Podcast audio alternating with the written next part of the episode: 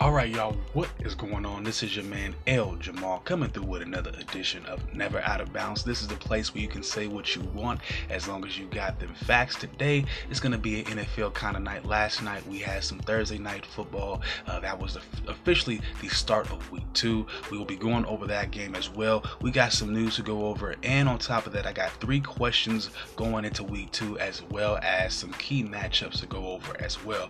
But let's get it started. Of course, week two uh, started started off with Thursday night football with the Buccaneers getting it done against the Panthers in the NFC in some NFC South divisional action. The Buccaneers get it done 20 to 14. The Buccaneers hit a one and one on the year. The Panthers are now at zero and two. This one surprised me a little bit because the Buccaneers looked to be all uh, out of sorts last week versus the 49ers on the road, uh, actually at home.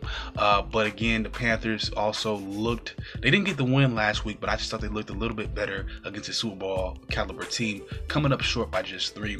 Uh, but however, the Panthers do not get it done last night. Let's break the stats down in this one. For the Buccaneers, they were led by, at least offensively, by Jameis Winston, who went 16 to 25 for 208 yards. He also had a touchdown as well. Peyton Barber would lead the way on the ground with 82 rushing yards and a touchdown. And wide receiver Chris Godwin will lead all receivers with eight total catches, 121 receiving yards, and also a touchdown. And on defense, the Buccaneers were led by defensive back Vernon Hargreaves, who had had total tackles. Also, linebacker Kevin Minter, who had eight total tackles, and linebacker Shaq Barrett, who had three total tackles and three sacks. Uh, let's move on to the Panthers on offense. Of course, uh, they got a they got a game. They didn't get a good one. they got a game from Cam Newton. He went 25 of 51 so just slightly under 50%. He threw for 333 yards, but no touchdowns.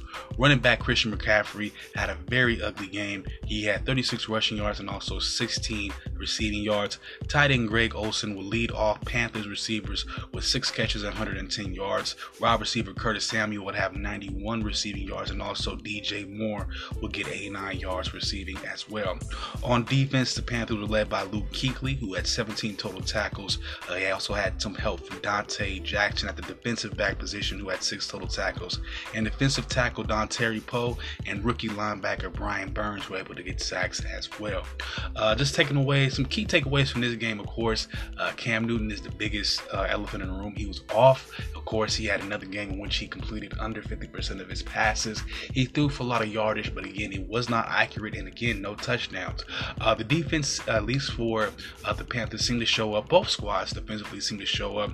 Uh, they got a couple, both squads, uh, at least well, the Panthers, they got a few sacks. Actually, both squads were able to get some sacks. Uh, they both were able to get sacks. No turnovers from either squad. Um, and offensively, uh, looking at the Panthers, uh, they just got enough to get it done. I don't think Jameis Winston had a really monster game either. He just didn't turn the ball away. And he was able to get a touchdown on the ground. And of course, uh, yeah, Chris Godwin a monster game as well. No real keys, no real um Action from Mike Evans, though. I'm a little bit confused about that. They haven't really involved him in their offense just yet, and the Buccaneers are still one and one. I think if they're going to take it to the next level, though, Mike Evans is going to really have to be a part of helping elevate that passing game. Because again, uh, James Winston did not uh, kill you know the Buccaneers, or he and he definitely for the most part kept them in the game, but he didn't have awesome numbers on top of that. And uh, the biggest takeaway really is just going to be uh, for this game entirely is just Cam Newton, and we'll talk a little bit about a little bit about uh, him more in just a second. Uh, but let's move on to the news over the course of the past couple of days. we have a retirement to talk about. Torrey Smith, an eight-year vet, veteran at wide receiver, has decided to walk away from the game. In his career, he has caught 319 passes for 5,141 yards. He also had 41 touchdowns as well. He also appeared in two Super Bowls uh, for the Ravens and also the Eagles. Both of those teams were able uh, to bring home a trophy, and he's actually a factor on that uh, Ravens team going back to the uh, uh, well 2012 and 2013 were his prominent years. Uh, he is third. He is actually third amongst active uh, wide receivers in terms of yards per catch. He, uh, he like I said, he's third with 16.1 yards per catch. DeSean Jackson uh, has the highest at 17.4 yards per catch, and also Josh Gordon is in there in the second place spot at 17.3 yards per catch. So definitely a, a deep yardage threat. Threat that is what Torrey Smith has primarily been used as. Um, and again, when he was good, he was really good, especially for those uh, Ravens teams. Uh, like I said, he recently played for the Niners and the Panthers, uh, recently being cut by Carolina, and this is pretty much what led to him uh, retiring. Uh, he was a second round pick in 2011, and his best season, like I said, was in 2013 when he had 65 catches uh, for 1,128 yards. He also had four touchdowns as well. A year later, he would actually reach a career high in receiving touchdowns at 14. All right, we're gonna move on. We're gonna move quickly along here. We got Sam Darnold for the New York Jets going down indefinitely with a case of mononucleosis. I don't necessarily know the ins and outs of this this uh, illness. It's I think it's bacterial, viral, uh, one of those things that are contagious. So he has been quarantined, uh, quarantined from his uh, teammates, and it looks as though he will be out indefinitely because at the earliest he could be back by week five, but he could be out for months. And part of what he's going through um, with some of you know some of the symptoms. He def it started off with a sore throat, a very harsh sore throat. People originally thought it was going to be strep throat. Eventually, it became mono. Uh, apparently, there's a lot of weight loss in there because I'm guessing he's not eating, and also extreme fatigue as well. So definitely not in any shape to play. The Jets will be relying on the services of uh, the services of Trevor Siemian in the meantime we are if you're a Denver Broncos fan or if you're if you've watched the AFC West in the past couple of seasons, you pretty much have a sample size of him already. Uh, the Jets have already lost their starting receiver Quincy Enunwa. Le'Veon Bell also had an MRI today as well for some knee soreness. He looks to be all right. Quincy Enunwa will be out for the entire season. So again, the Jets are already looking like they're gonna fall apart in the beginning of the season.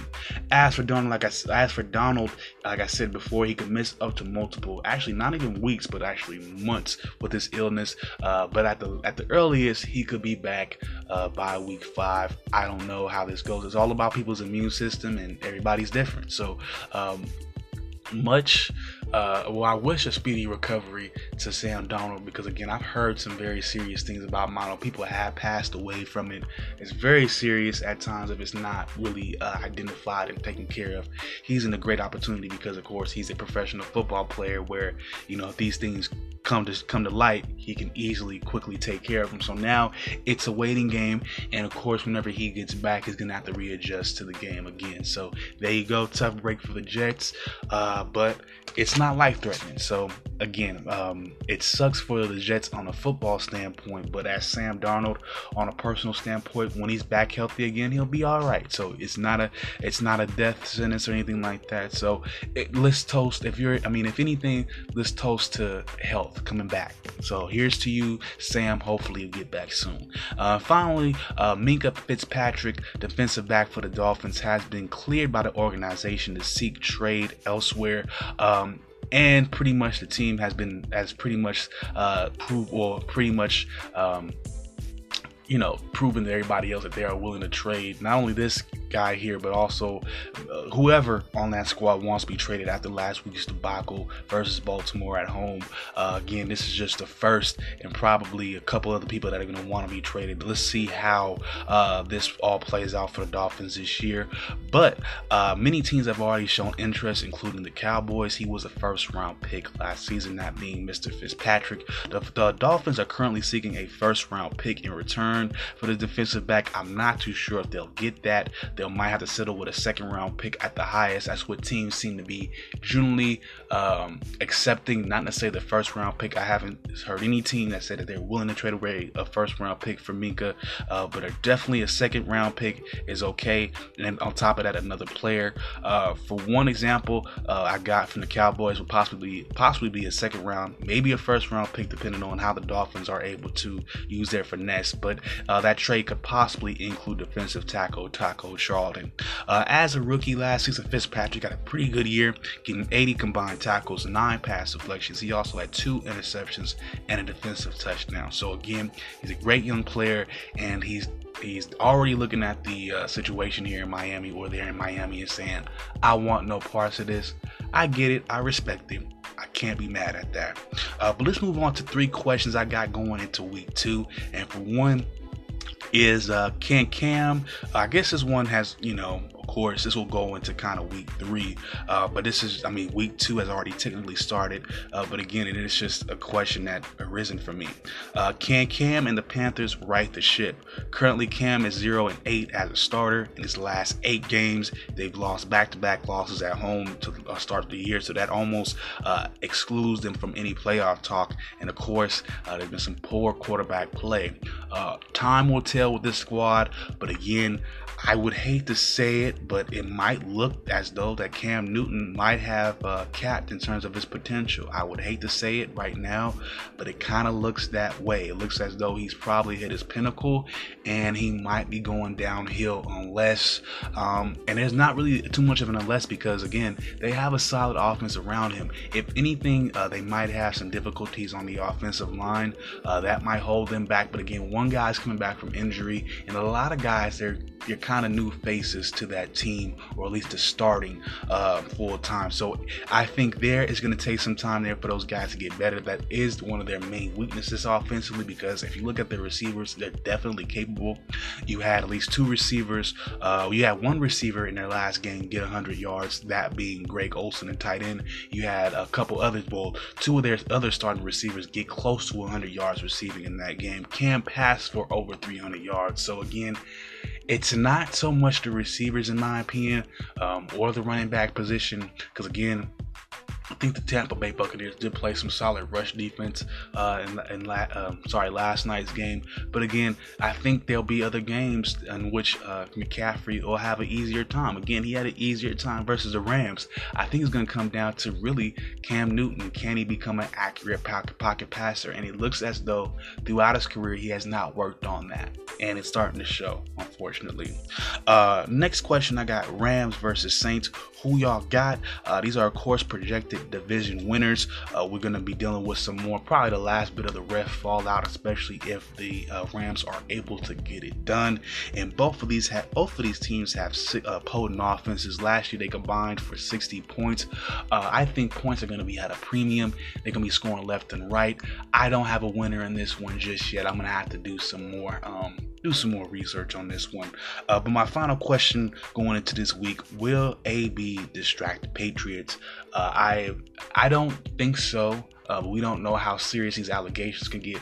Recently, of course, the media has been doing their best to uh, drill the Patriots. I saw them get after some of the no-name players, the, the players that they don't think are socially finesse for the media for questions referring to AB. They try to start with those guys, see if they can get them off their game and really maybe reveal something, maybe reveal some emotions. But they're not. Nobody's revealing anything. Uh, as far as uh, as far as New England's trying to play it, they didn't know nothing about anything, and I get it.